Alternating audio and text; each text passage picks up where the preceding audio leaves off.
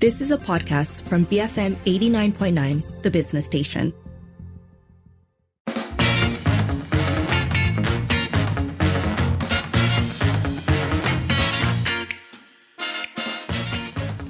It is 5.07. You're listening to the evening edition with Lynn and Sharmila. First up, a question that I was going to say has no easy answer, but I think it might actually depend on where you land on this, right? But we're talking about independent candidates in GE15. So really, the question here is, are they noise making vote splitters or are they stalwarts of democracy? We're nothing but not dramatic here.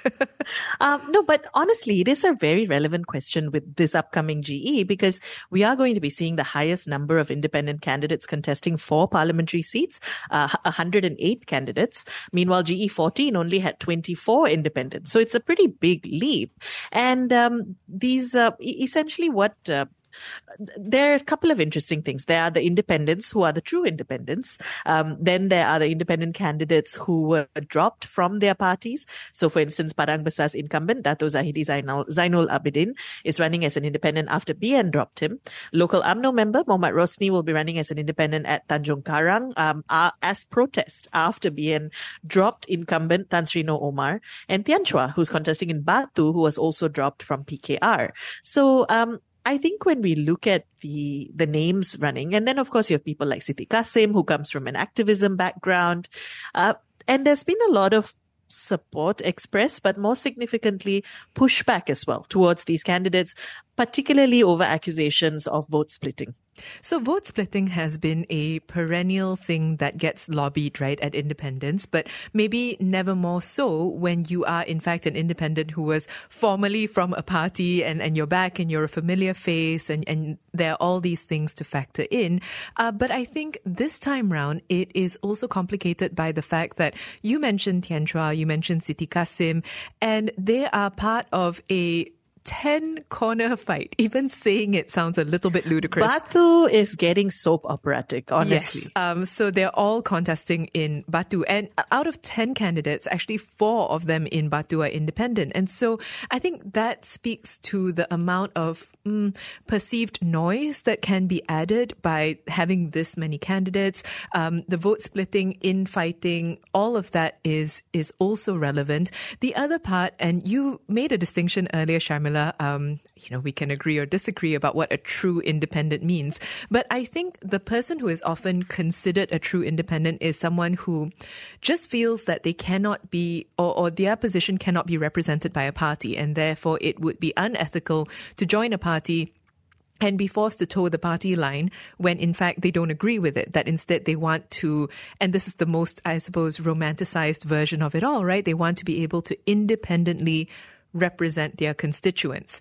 Um, but those people are often also the most underdog of underdog, right? They don't have party machinery. They are often uh, lesser known faces. So I, I think when we talk about independent candidates, it's very hard to clearly discern, even when we say whether we think they should or shouldn't run, what value we think they have, between the people who are known quantities and the people who aren't. And in a larger sense, right, the um, a lot of our Malaysian uh, pushback against independents um, is a very specific thing, but we can, and I think uh, is often argued that they are a part of what running for elections means in a democratic process. That ideally speaking, anyone who has a platform um, and who feels like they want to represent the people should be able to run and should be taken seriously as a candidate. So I I, I, sometimes feel like this conversation often paints independent candidates uh, in an unfair light because what do you do if you have a set of principles or uh, ideals, but they don't match up with the big players in the game? So, considering the fact that, uh, as we said earlier, that GE15 is going to see the highest number of independent candidates contesting for parliamentary seats, 108 of them, uh, we'd like to know do you take independent candidates seriously when you're at the ballot looking at all the options or before that when you are thinking about going to attend ceramahs or looking up your candidates? Do you take them seriously? Are, are they part and parcel of your voting experience? Uh, call us double seven double three two nine hundred. Send a voice note or WhatsApp 018 789 8899. Tweet us at BFM Radio. After this, we're going to be joined by Arina Najwa Ahmad Syed, who's a senior analyst at Bower Group Asia. Keep it here on the evening edition, BFM 89.9. Be firmly motivated. BFM 89.9. It is 5.13. You're listening to the evening edition with Lynn and Sharmila. We're starting off our show today by talking about independent candidates in GE15 because there will be 108 of them. And uh, we're asking you what you make of them. Noise making, noise making, noise making vote splitters or stalwarts of democracy, an important part of the process. Uh, do you take independent candidates seriously? That number to call if you'd like to weigh in is double seven double three two nine hundred.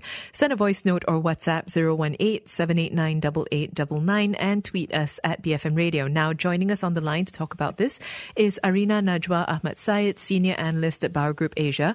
Arina, thanks for speaking with us today. thanks, thanks for having me. So, uh, as we've been saying, 108 independent candidates this year. Uh, what do you make of this? How does it compare to previous elections?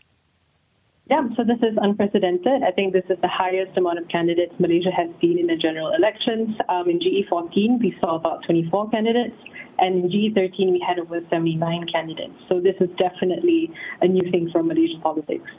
And what has led to this increase in numbers? I think there could there are a few factors. Um, one is obviously there are politicians who are unhappy with their party, so they felt that it was better to go on their own, or they were unhappy that they didn't get the seats that they wanted because, of course, a lot of parties are also now fielding new candidates. So obviously, some of the old candidates have to be sort of pushed out. So that could be one factor. Um, the second could be a shift possibly towards personality politics um, over party politics. As we've seen over the years, some people are very frustrated with what has happened um, since 2020. Um, so they could be responding to just you know what the people want. So they throw their hat in the ring to try and create the change that they want to see. Lastly, it could also be um, you know, due to the recent anti-party hopping law that's been put in place. So some people might be a bit more conservative. They don't want to join a party yet. They've joined as an independent and maybe negotiate um, for something with, with the coalition that's going to form federal government. Now, when we spoke about candidates last week in general, uh, many listeners expressed concerns that independents lead to more noise, they potentially lead to a splitting of the vote. Um, how would you respond to this? Yes, of course. I think there's definitely a risk um, of splitting the vote. Um, and in circumstances, especially right now, where there's no clear majority um, within, you know, where there's no dominant party, um, and where these votes will align will matter a lot.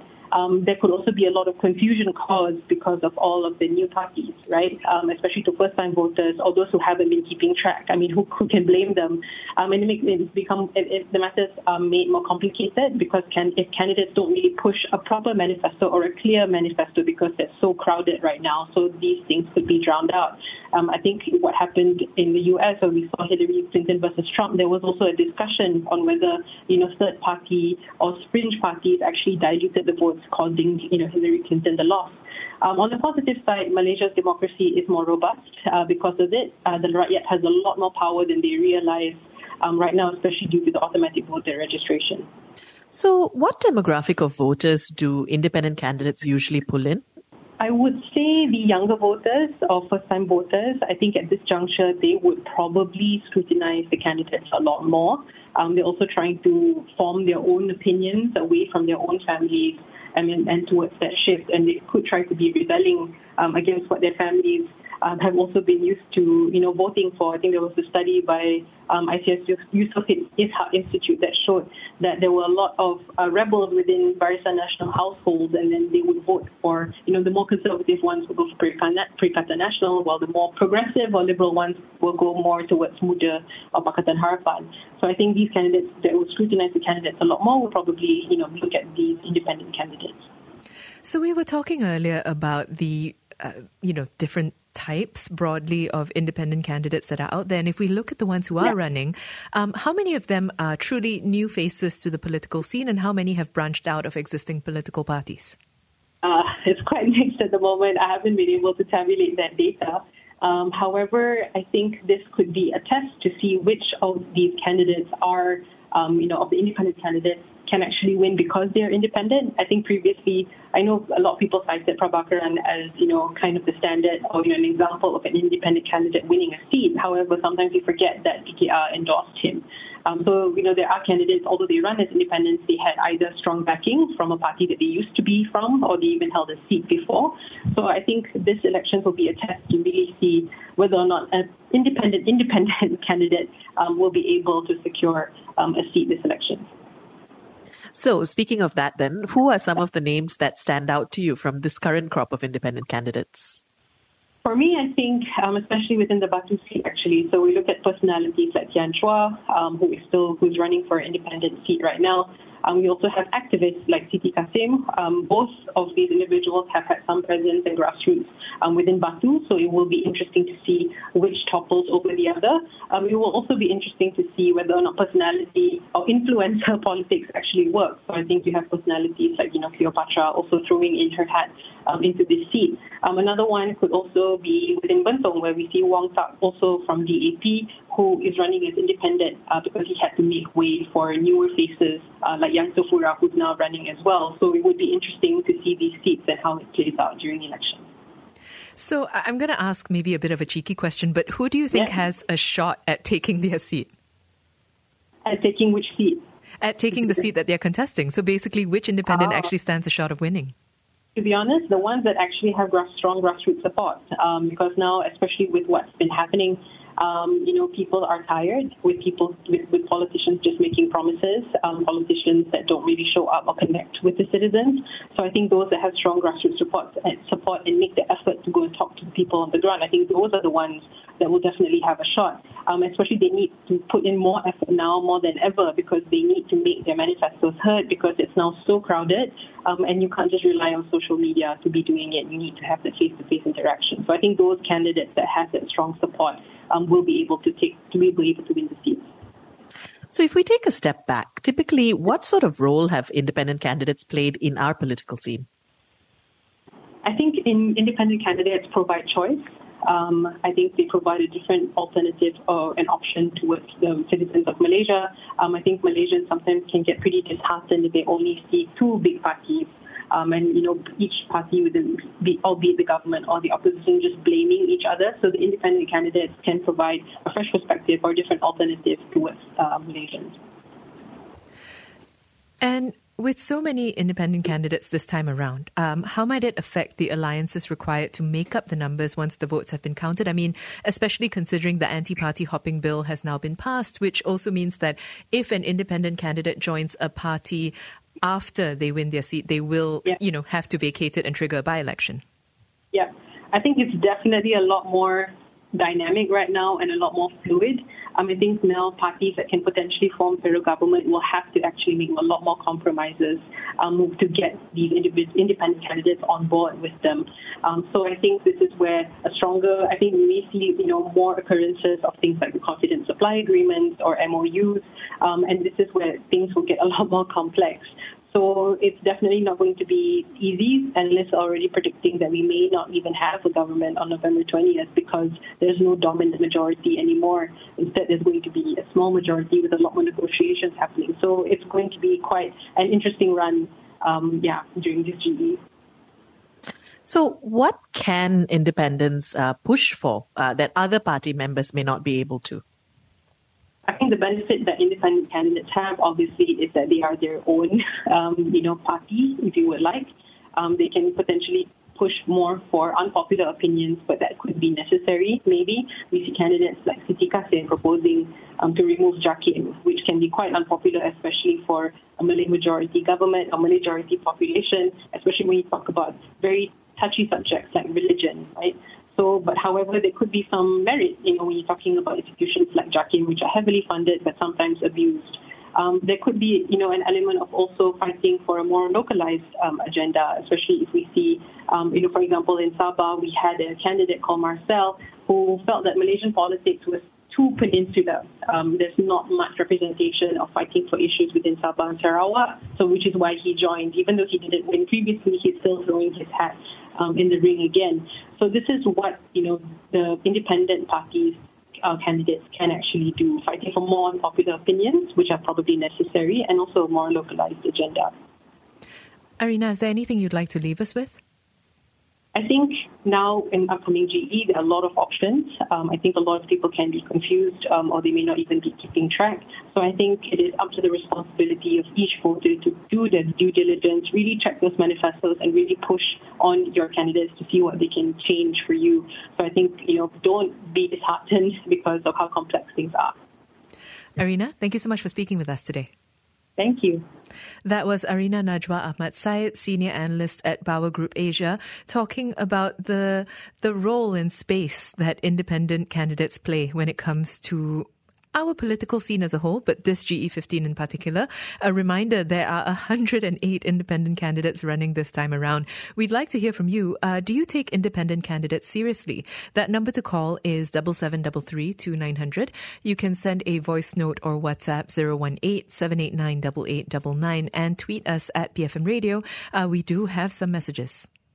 So Dr. Fadzli says it's the reputation of the candidate that matters. If um, if the person could bring huge impact in some way when they're elected, then why not? Look at their caliber and their manifestos. Otherwise, those independent candidates just aim to split the votes. Um, you know, it, it strikes me, of course, that as an independent candidate, you do, need, you do need to prove your commitment to it, right? It's not just enough to say, I'm doing this in protest or I don't like anyone else in my area. Um, if you want to run, I think things like having a manifesto, things like making your principles clear is important. Agreed. Um, I, I do want to say though that with words like reputation, uh, when we talk about independent candidates, I understand. I, I really do understand why it is that we're talking about it in those terms. I also get, uh, especially with the proliferation of independent candidates that come with a fair amount of baggage, why we're looking at it that way. But I also think about someone who's young or, or not even young, but someone who's new and fresh to politics, who has other experiences, but is maybe just thinking about this time, this is how I want to make an impact. I'm going to throw my hat in. And so when we use words like, I don't know, reputation or um, looking at caliber, uh, I think manifesto is fair. I think assessing their sincerity or perhaps uh, what their ideas are, all of that is fair. But I, I sometimes hesitate because I worry that we're putting an expectation of experience on people who might not have experience. And, and that's not always the way to go, I think, when it comes to independent candidates. Oh, actually, when um, I, I, I didn't think of that when you said reputation, but you're absolutely right. And in a way, parties provide a sort of a sheen to inexperienced candidates yes. that an independent cannot capitalize on, right? Uh, yes, and then you also don't have the same machinery required mm. to push your message out there. Uh, so you're you're kind of at a double disadvantage.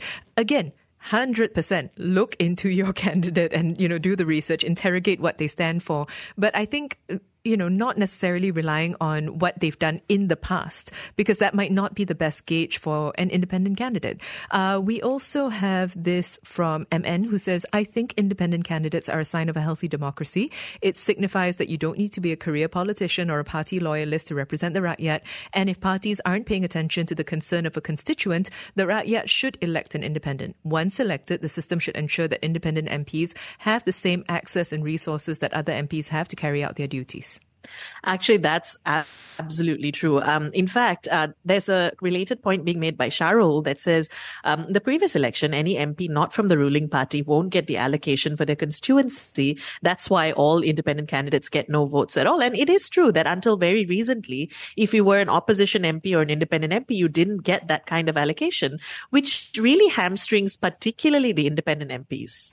Uh, very quickly, Eric has a question. Does the anti-party hopping law apply to independents? Yes, it does. Um, if you run as an independent, you win as an independent, and then you decide, hey, you know what? That party that I didn't want to join before now is looking great. Uh, it does mean that you will then have to vacate your seat and there will be a by election, same as if you were to change parties. So it 100% applies. You're kind of like a party of one. Yes, exactly. Yeah, that's the way to think about it. Uh, is Kam, meanwhile, says the only independent MP that I know of who was credible and reliable was C.Y. Choy. He was fiercely independent and always defeated the big guns from both government and opposition parties. Uh, stalwart of the Penang political scene, I believe. Ooh, uh, Choi Chi Yu. Um, there is a Jalan named after him, Jalan C.Y. Choy. And he was a part of the Socialist Front. He was also the third mayor of Georgetown. Um, so that was a fun one. And it does seem, um, looking back at history, that he very much did all the things that Izam's talking about, right? Standing independently and actually, mm. you know, trying to champion very specific things. And also collaborating with parties when it was beneficial, but not necessarily compromising his own values. Uh, we also have just quickly this from Norman who says, I hope Siti Kasim and Wong Tak win as independent candidates. I hope this will be the rise of people power.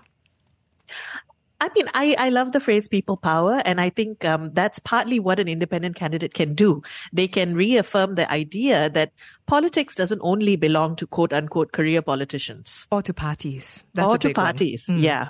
Uh, let us know. Do you take independent candidates seriously? There are 108 of them. So if you do, there are loads to, to, you know, pay attention to. That number to call is double seven double three two nine hundred. You can send a voice note and WhatsApp 018 789 8899. Tweet us at BFM Radio.